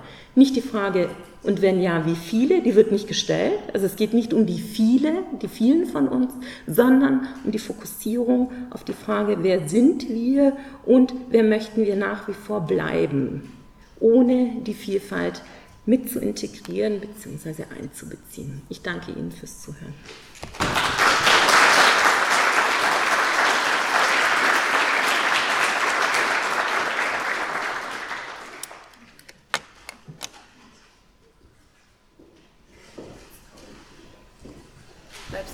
Mhm. Ja, ja vielen Dank. Äh Meltem, Frau Dr. Kulatschatan, für diesen tollen Vortrag. Wir, wir haben jetzt äh, ausreichend Zeit für eine Diskussions- und Fragerunde. Es waren ja sehr, sehr viele Themen, äh, die du angesprochen hast. Ich hoffe, wir ähm, haben genügend Zeit, um ja, alle Fragen, die es gibt, auch ähm, ja, zu beantworten. Ich würde vorschlagen, also meine Kollegin hat ein Mikro und ähm, geht dann zu Ihnen. Gerade weil du das auch am Anfang erwähnt hast, möchte ich das nochmal sagen. Es ist ein Thema, das äh, ja sehr leidenschaftlich debattiert wird. Ähm, und es ist, wir reden über das muslimische Kopftuch, das Hijab, etwas Sichtbares. Und wir, du hast auch schon erwähnt, auch im Raum äh, sehen wir Personen, äh, die, die auch eins tragen. Deshalb freue ich mich, wenn wir diese Diskussion, die durchaus auch wieder leidenschaftlich laufen kann, ähm, in einer wertschätzenden und anerkennenden Art und Weise führen. Und genau, ansonsten äh, erlaube ich mir auch zu unterbrechen. Bitte, du kannst gucken, äh, wer hat denn eine Frage hier? Ich habe eine Frage. Es geht ja heute um das Thema Stigma Kopftuch.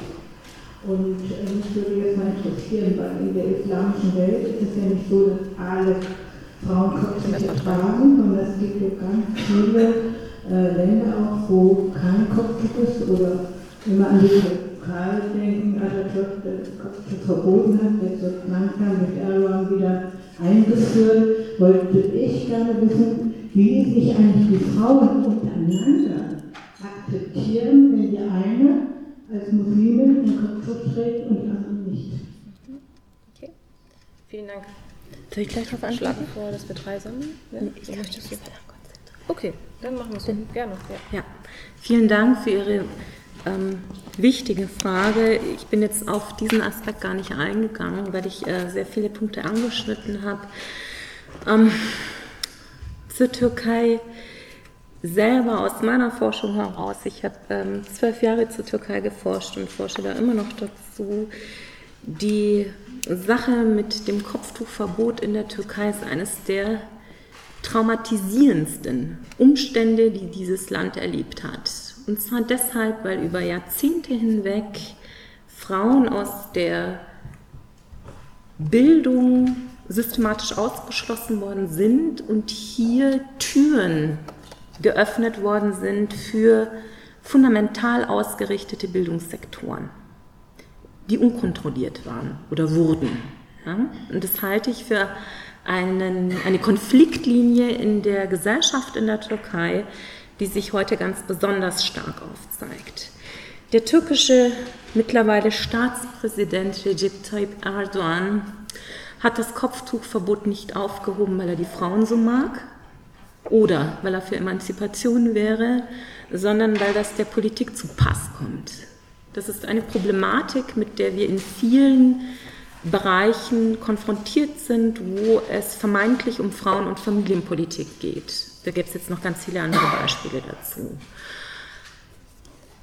Ich äh, halte oder ich finde, dass das Recht auf Bildung der Maßstab sein muss, mit dem wir an diese Problemfelder herangehen, was nicht einfach ist ja? und was äh, zu Konflikten führen kann.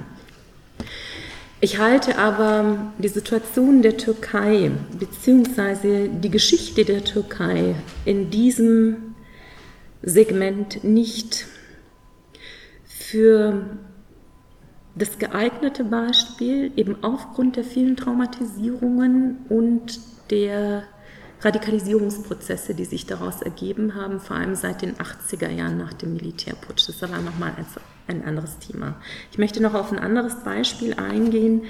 Äh, Marokko, das äh, die Burka verboten hat vor zwei Jahren, wo sehr viele Frauen auf die Straße gegangen sind und erklärt haben, naja, das ist ein Teil von mir, damit kann die Politik konform gehen oder nicht, aber sie ist Teil meines Lebensalltags. Wie soll ich mich jetzt bewegen? Also, dass da eine Verunsicherung auch stattfindet, eine individuelle auch stattgefunden hat, die eben keinen Platz und keinen Raum findet in der Politik. Und das sind Aspekte, die wir im nationalstaatlichen Konzept ganz häufig erleben.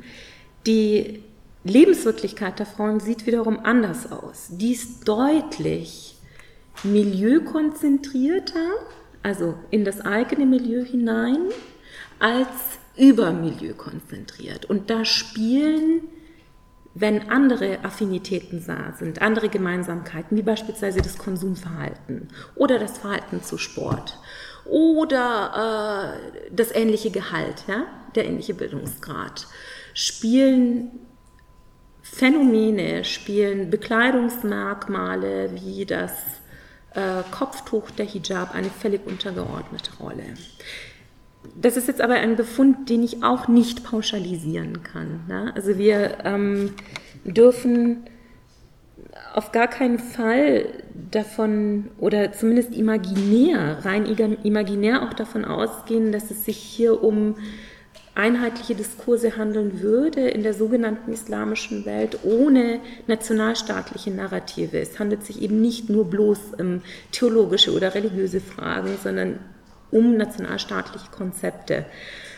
Mm, das andere ist, was ich da noch hinzufügen muss, und deswegen finde ich Ihre Frage so wichtig, wir haben das Problem, dass wir sowohl eine Befürwortung für die individuelle Wahl pro Hijab, pro Kopftuch mit einer liberalen Semiotik verteidigen, als auch das Verbot. Ja? Also wir beziehen uns beide Parteien auf die gleiche Semiotik und kommen hier zum Teil nicht weiter. Ich mag das auch in den Wissenschaftsdiskursen. Was ich mir wünschen würde, wo ich merke, dass es deutlich produktiver ist, ist, wenn wir den individuellen Fall und die individuelle Situation angucken.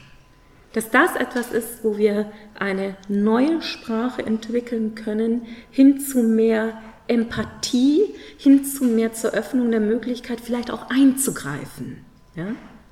Aber dass wir sprachlich zumindest semiotisch das Problem haben, uns aus demselben Segment zu bedienen, aus der Sprache der liberal-freiheitlich orientierten Demokratie, aus den Symbolen dazu, ja, die Entfernung des Schleiers, wie äh, wird gleichgesetzt mit der Verbrennung von ähm, BHs beispielsweise. Also das, das ist die Semiotik, mit der wir handeln. Das andere ist, dass ich jetzt in der Vorbereitung zu dieser Thematik habe ich auf Facebook etwas ähm, Frappierendes entdeckt. Sie sagten Stigma, ich möchte das aufgreifen. Auf Social Media hat vor zwei Wochen rund jemand dazu aufgerufen, am 9. November 2018 Kopftücher zu verbrennen. Mit dem äh, Zusatz, keine Angst, es werden keine Musliminnen verbrannt, sondern nur Kopftücher. Facebook hat sehr schnell äh, reagiert. Ich habe einen Screenshot für diejenigen, die das interessiert, die sich das angucken möchten. Ich konnte es irgendwann mal nicht mehr angucken. Man hat es dann auch über. Ne? Also, es ist nicht immer so schön, sich in dem Segment äh, zu äh, bewegen. Die haben sehr schnell dieses Mal reagiert, aber wir erleben im Grunde genommen eine krude Verquickung. Es wurden Fotos gezeigt von aufgestellten Feuerstellen, sehr professionell gemacht äh, zum Aufruf äh, zu diesem Treffen in Anlehnung an die Reichspogromnacht am 9. November.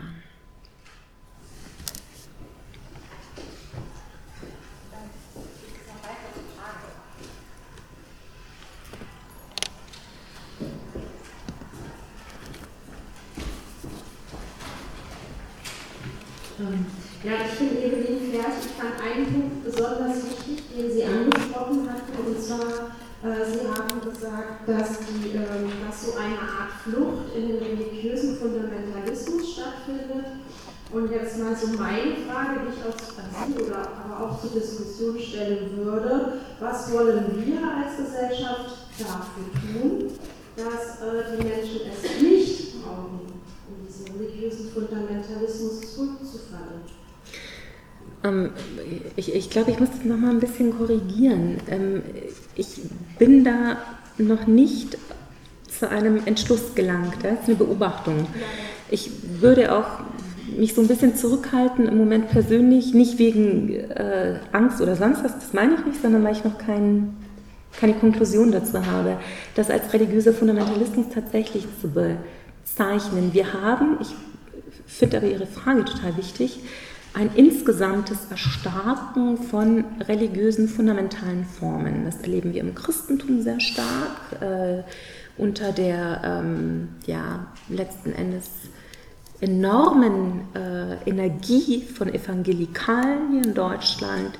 Es gibt christliche Fundamentalisten in der Alternative für Deutschland, die im Bundestag sitzen, die dort auch den Gottesdienst in Anspruch nehmen. Ähm, ich hatte vorhin die Anti-Choice-Bewegung erwähnt, die hier in Deutschland äh, wieder erstarkt.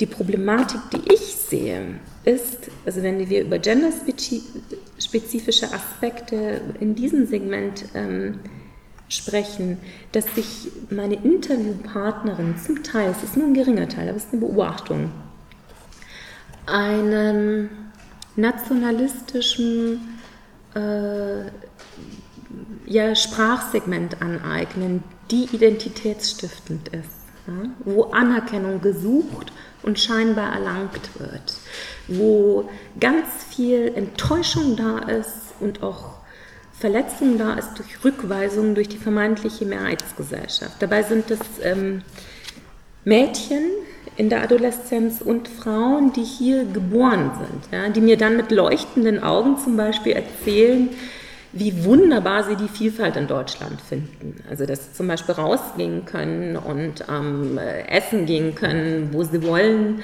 und äh, Freunde haben, die divers sind, Freundinnen haben, die divers sind, dass sie bei Fußballspielen mehr anderen können zwischen unterschiedlichen Fußballgruppen und sich freuen können. Was wir tun können, ist Folgendes meiner Meinung nach. Wir müssen oder sollten es hinbekommen, unterschiedliche Module über Geschichte und Demokratiebildung zu manifestieren in den Curricula. Also, wie reden wir beispielsweise über Geschichte oder welche Form der Geschichte lehren und erzählen wir? Was schließen wir dabei aus? Wir schließen zum Beispiel aus die Arbeit, die Biografien von ehemaligen Gastarbeiterinnen und Gastarbeitern in Deutschland. Das ist kein Teil, spezifischer Teil des Geschichtsunterrichts. Meine Kollegin, Professorin Riem Spielhaus macht Schulbuchforschung und untersucht hier, wie quasi über Kinder und Jugendliche, äh, wie die repräsentiert werden, die nicht als äh, ursprungsdeutsch markiert sind. Wir sind immer noch an einem Punkt, wo wir das auflösen, wo wir versuchen, neue Bilder, neue Narrative zu entwickeln. Die Schulbuchforschung ist sehr aufmerksam im Moment, also das ist etwas, das gut läuft derzeit. Das ist das eine. Entwicklungspsychologisch, wenn ich das so sagen darf, äh, ist meiner Meinung nach die Anerkennung ein ganz wichtiges Segment, dass äh, Menschen vorm Abrutschen schützen kann. Also ein Beispiel aus den Ergebnissen, ich kuschel gerade im Kopf, jedes Mal in den Interviews, und das zieht sich wirklich durch wie ein roter Faden, wenn ich frage, naja, wie haben Sie es denn geschafft, dass Sie oder du, je nachdem wie alt Sie sind, äh, die Kurve bekommen hast oder habt? Ähm, wie hat das geklappt, den nächsten Bildungsabschluss zu erreichen? Und mir wird immer erzählt, egal ob männlich oder weiblich, ein Lehrer, eine Lehrerin hat an mich geglaubt, ja, hat mich an sich genommen, mich zurechtgewiesen, ja, gesagt, pass mal auf, musst dich jetzt auf den Hosenboden setzen und was tun, sonst fährt der Zug ab. Und das ist etwas, wo die Kraft der Lehrkräfte und auch die Dankbarkeit, ich meine das jetzt nicht demütig, es sind Ergebnisse, die ich habe, enorm unterschätzt werden. Also dieses Hingucken, Sehen, okay, ich, ich sehe gerade meinen Schüler, meine Schülerin in 10, 15 Jahren, ich habe das vor meinem Auge und kann jetzt etwas tun. Das ist etwas, das immer wieder erzählt wird. Also wir müssen von unterschiedlichen Seiten herangehen. Das betrifft übrigens auch die Hochschulen. Ich sehe das nicht separat. Ja? Ich ähm, sehe das auch in den Hochschulen so, welche Elemente verankern wir in der Lehramtsausbildung, um die Studierenden auf das plurale Klassenzimmer vorzubereiten, nachdem das ähm, Lehrerinnenzimmer nach wie vor meistens, meistens, hier äh, ist es ein bisschen anders, ich wohne und komme ursprünglich aus Bayern, ähm, meistens divers geprägt ist. Also das sind sicher an dem, das sind Dinge, an die wir andocken können und die wir umsetzen können. Wir haben die Mittel dazu.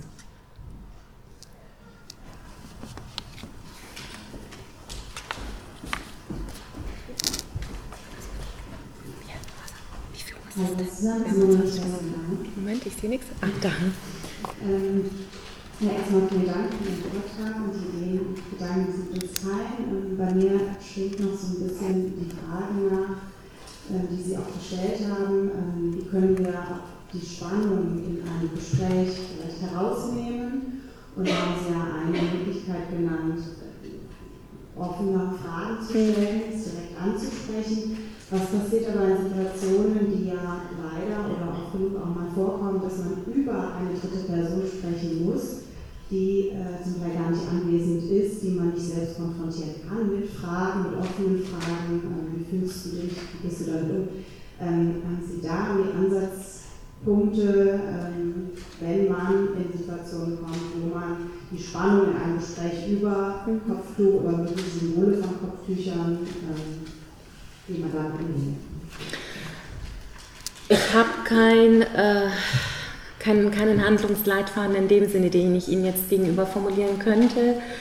Ähm, das wäre großartig, ich arbeite daran, aber deswegen meinte ich abschließend vorhin, dass wir uns deutlich stärker auf die individuelle Situation konzentrieren müssen. Ich kann Ihnen aber zwei Beispiele nennen, die Ihnen vielleicht helfen könnten. Ich habe bei meinen Kolleginnen vor eineinhalb Jahren rund mal ein Gespräch miterlebt, die sich irritiert zeigten über eine Referendarin, die das Kopftuch ganz eng gebunden hatte. Und dann, da wurde über eine dritte Person gesprochen, die nicht anwesend war. Und ähm, da ging es dann darum, man versteht, das ist ja ganz komisch, warum trägt die das so eng? Also ganz arg im Spekulativen. Schon Interesse, Hilflosigkeit, eine gewisse Form des Ohnmachtsgefühls. Was machen wir jetzt mit der Situation? Ja? Wie können wir die ansprechen? Ähm, und es wurde aber bis dato nicht mit ihr gesprochen. Es war ganz eng gebunden und äh, ein Satz fiel in dem Moment die Schüler und Schülerinnen können sie ja gar nicht sehen beim Sprechen richtig. Es ging um den englischen Unterricht.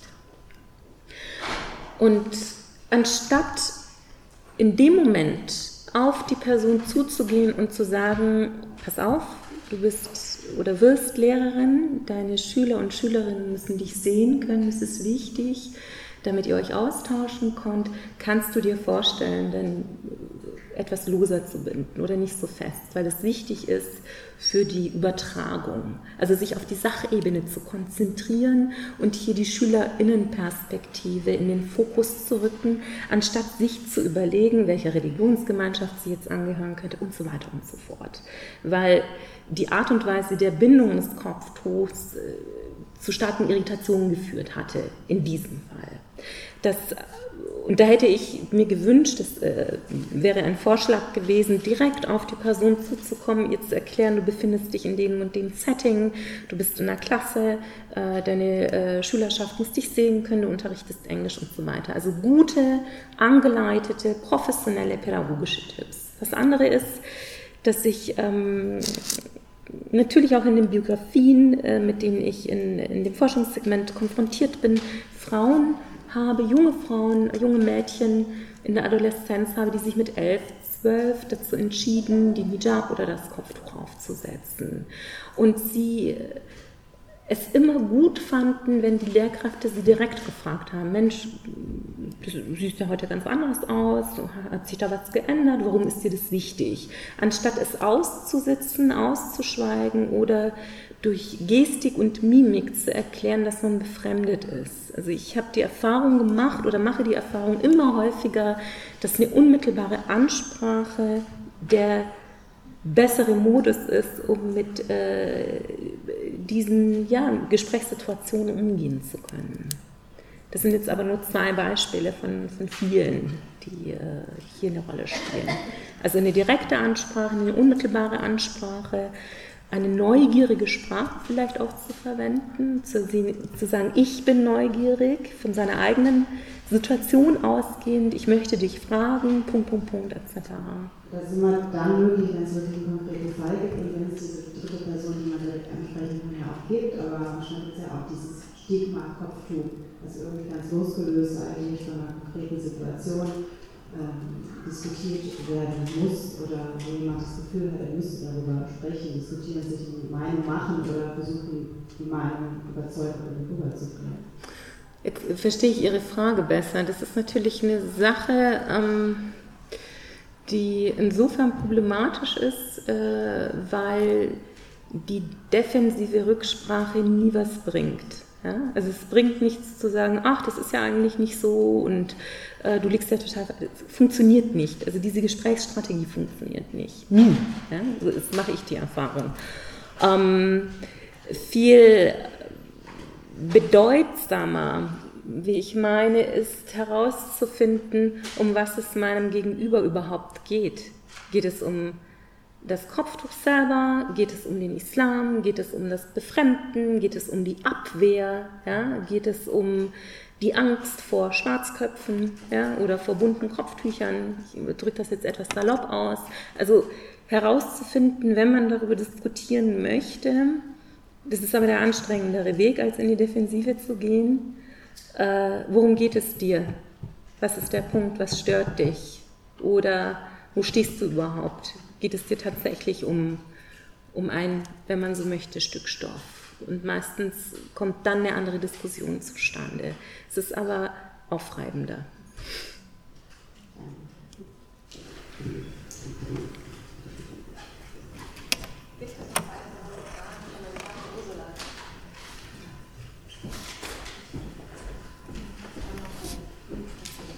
Wie viel? Okay.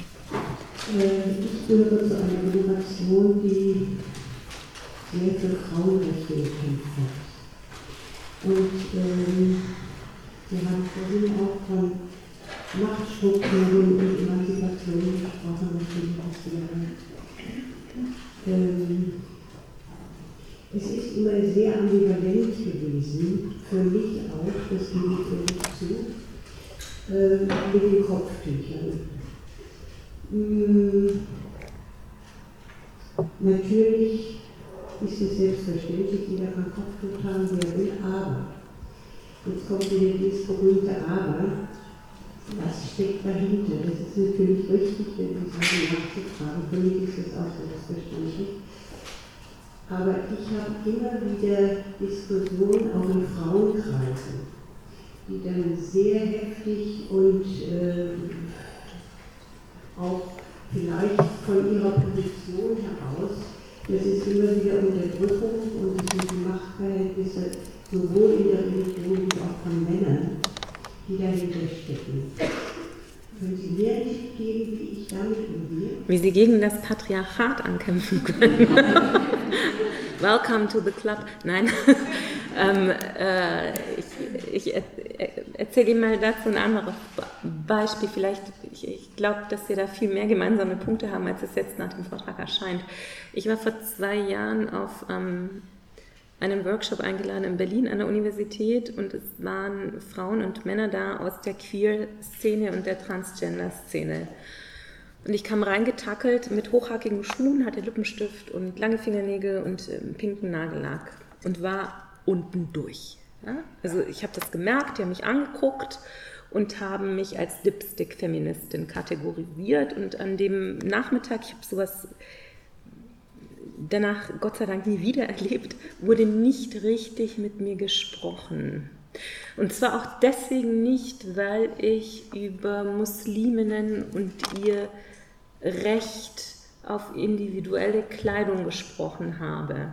Das passte, dieses Bild meiner eigenen Person an dem Nachmittag und dem, was erwartet wurde, passte nicht zusammen. Also da habe ich die Erfahrung gemacht, wie es ist, kategorisiert zu werden und ausgeschlossen zu werden aus einem Wissenschaftsdiskurs mit Kolleginnen und Kollegen.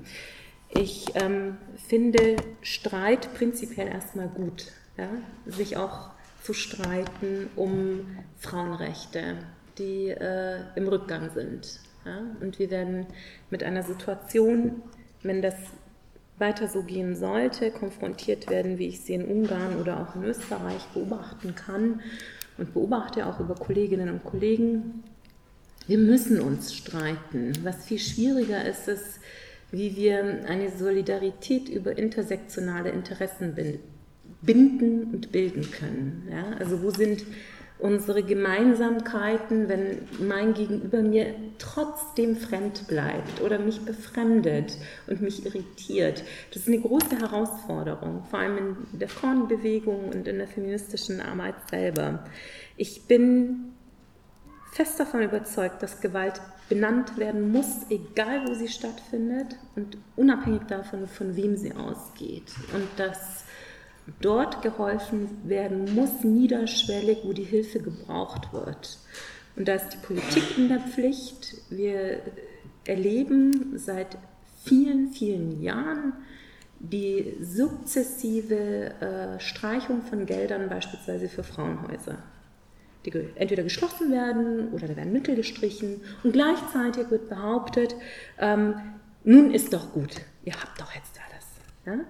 In München ist die Situation so, dass Frauen, die in der Partnerschaft Gewalt erfahren, mit ihren Kindern abgewiesen werden müssen, weil nicht genügend Wohnungen oder Zimmer in den Frauenhäusern zur Verfügung stehen. Das ist etwas, das hochdramatisch ist. Also völlig traumatisierte Kinder und Frauen werden zurückgeschickt in eine konfliktäre familiäre Situation, wo sie dann davon ausgehen müssen, wieder misshandelt zu werden oder missbraucht zu werden. Das ist etwas, wo man meiner Meinung nach, ich straff das jetzt sehr, äh, intersektional ansetzen müsste und wo man auch gemeinsam viel mehr darüber diskutieren müsste, wann wird Religion missbraucht, um Machtelemente zu verfestigen, die gewalttätig wirken können, die unterdrückend wirken können. Also sprich, wo Religion nicht als Selbstermächtigungsstrategie, auch von feministischen Theologinnen im Christentum und im Judentum und im Islam verstanden wird, sondern eine missbräuchliche Interpretation in Richtung der Unterdrückung von einigen wenigen oder sogenannten Minderheiten. Die Problematik haben wir und ähm, ich plädiere nach wie vor, das ist ein Ansatz, der auch kritisch betrachtet wird, das gebe ich zu, sich auf die intersektionalen Lösungsmöglichkeiten zu konzentrieren. Aber das ist jetzt sehr ad hoc, was ich Ihnen sage, ja, in dem Bereich. Vielen Dank. Wir haben noch Zeit für zwei Fragen und dann stelle ich kurz die Workshops vor. Ich habe auch eine Frage. Ich habe eine Frage. Ähm, ich habe insbesondere im beruflichen Kontexten, wenn es eben um das Kopftuch geht, wenn häufig die Erfahrung über das Kopftuch oder über die Kopftuchtragenden Frauen gesprochen wird, ähm, dass sie dann häufig so beschrieben werden, dass gesagt wird, diejenigen, die kein Kopftuch tragen oder die sich gegen das Kopftuch entscheiden, eher modern, liberal, fortschrittlich und weiter beschrieben werden und diejenigen, die eben das Kopftuch tragen, den Hijab tragen, eben ja, eher konservativ, antimodern etc. Ja, würde mich einfach nochmal interessieren, was da deine Erfahrungen sind, insbesondere aus den Interviews oder auch. Ähm, also um das Labeling, das ist eine interessante, ist interessant, um das Labeling modern oder rückwärtsgewandt ging es bisher eigentlich nicht in den Ergebnissen. Und zwar deshalb, weil meine bisherigen Interviewpartnerinnen aus Großstädten kommen, wo ein diverses Stadtbild äh, zum, zur Gewohnheit dazugehört. Ähm, viel spannender sind die Reaktionen der betroffenen Eltern, wenn sich die Mädchen oder jungen Frauen für einen Hijab entscheiden und die Eltern, das nicht im familiären Umfeld üblich ist, wo Väter und Mütter dann reagieren, wieso machst du das? Ja? Äh, wirst du jetzt radikal so? Oder das ist doch nicht modern, das passt doch nicht zu uns. Also dass die familiären Diskurse sehr viel äh, streitender geführt werden als die Frage danach an das äußere Umfeld, ob das ähm, modern ist oder nicht modern. Häufigerweise kommt laut den Aussagen die Frage in den Schulen eher, äh, bist du jetzt verheiratet worden ja, oder bist du jetzt verlobt worden? Das ist etwas, was ganz äh, oft thematisiert wird. Aber bisher, es kann sich ändern. Ja? Ähm, es diese Frage, ob liberal oder nicht liberal, was auch immer man über unter liberal versteht oder verstehen mag, es gibt Juristinnen und Philosophinnen, die diskutieren über den Androzentrismus des Grundgesetzes und erklären, dass das Menschenbild in unserem Grundgesetz bereits schon männlich geprägt ist und nichts mit einem liberalen Geschlechterverhältnis zu tun hat.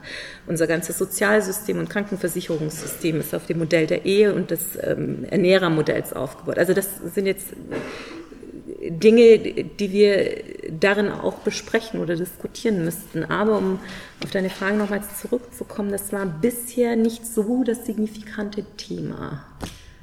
Ähm, ich spreche jetzt aber nur für mich. Da gibt es bestimmt andere Ergebnisse, die äh, deutlich anders gesetzt orientiert sind. Als ich zum Laizismus und zum Säkularismus im Vergleich zwischen Schweiz, ähm, Deutschland und Frankreich äh, geforscht hatte, da war das deutlich äh, wichtiger.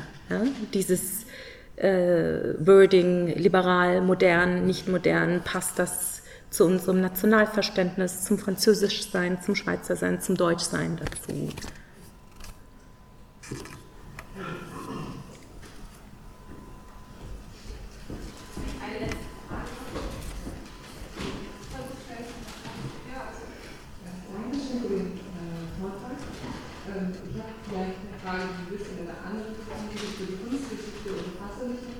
Mhm. und Künstlerinnen wieder zu arbeiten. Und äh, mir ist aufgefallen, dass es Künstlerinnen gibt, die den Schleier oder die Verschleierung durchaus positiv darstellen.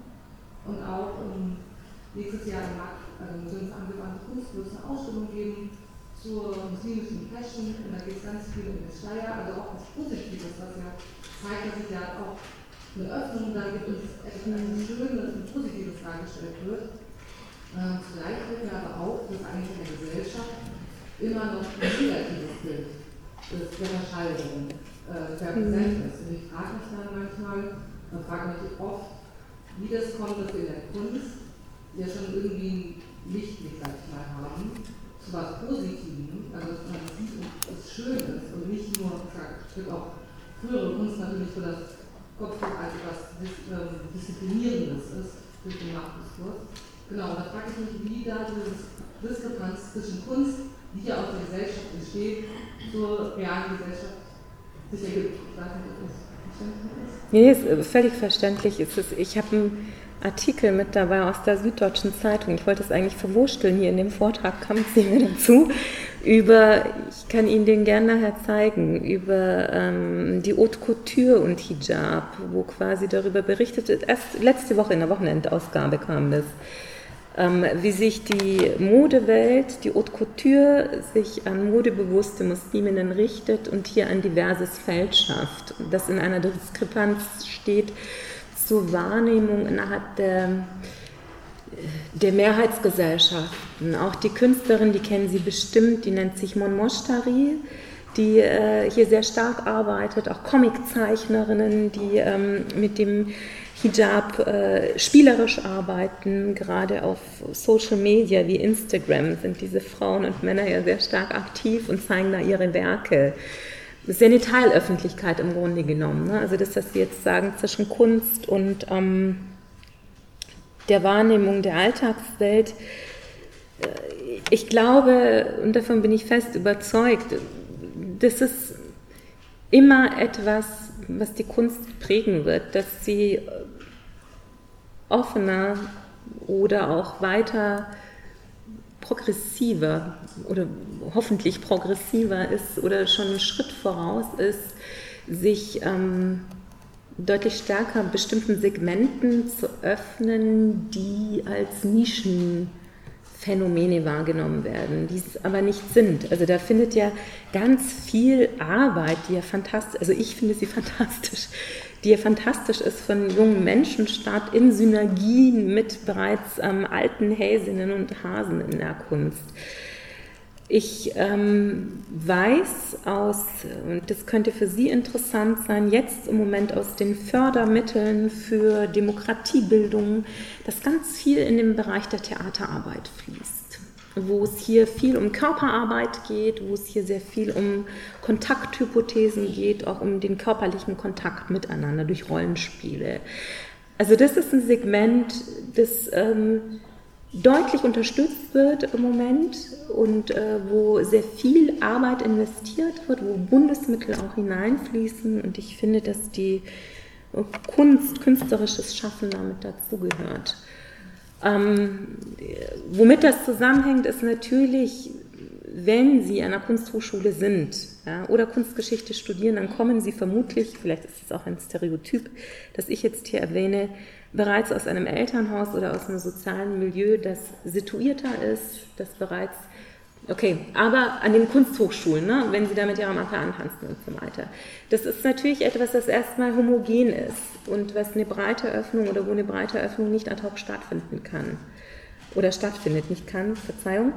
Ähm, aber die Öffnung ist, ist, da und ich bin auch der Meinung, dass wir jetzt in einer Zeit sind, wo gerade die ähm, jüngeren Generationen deutlich ähm, offensiver, was ich gut finde, mit ähm, diesem Segment spielen und sich da auch ihre eigenen Nischen schaffen. Die Kritik daran, und nachher zeige ich Ihnen den Artikel, ist, ah ja, sehr super, Haute Couture und Hijab, aber es sind ja nur die reichen Musliminnen. Ja? Also das, das ist ja der Klassiker, also zu erklären, äh, ja, schön und gut, aber das ist ja wieder nur Konsum. Es ist eben nicht nur Konsum, es ist performativer Akt. Und es ist eine Form der Performance, die in der Gesellschaft, in der Öffentlichkeit ihre Sichtbarkeit findet.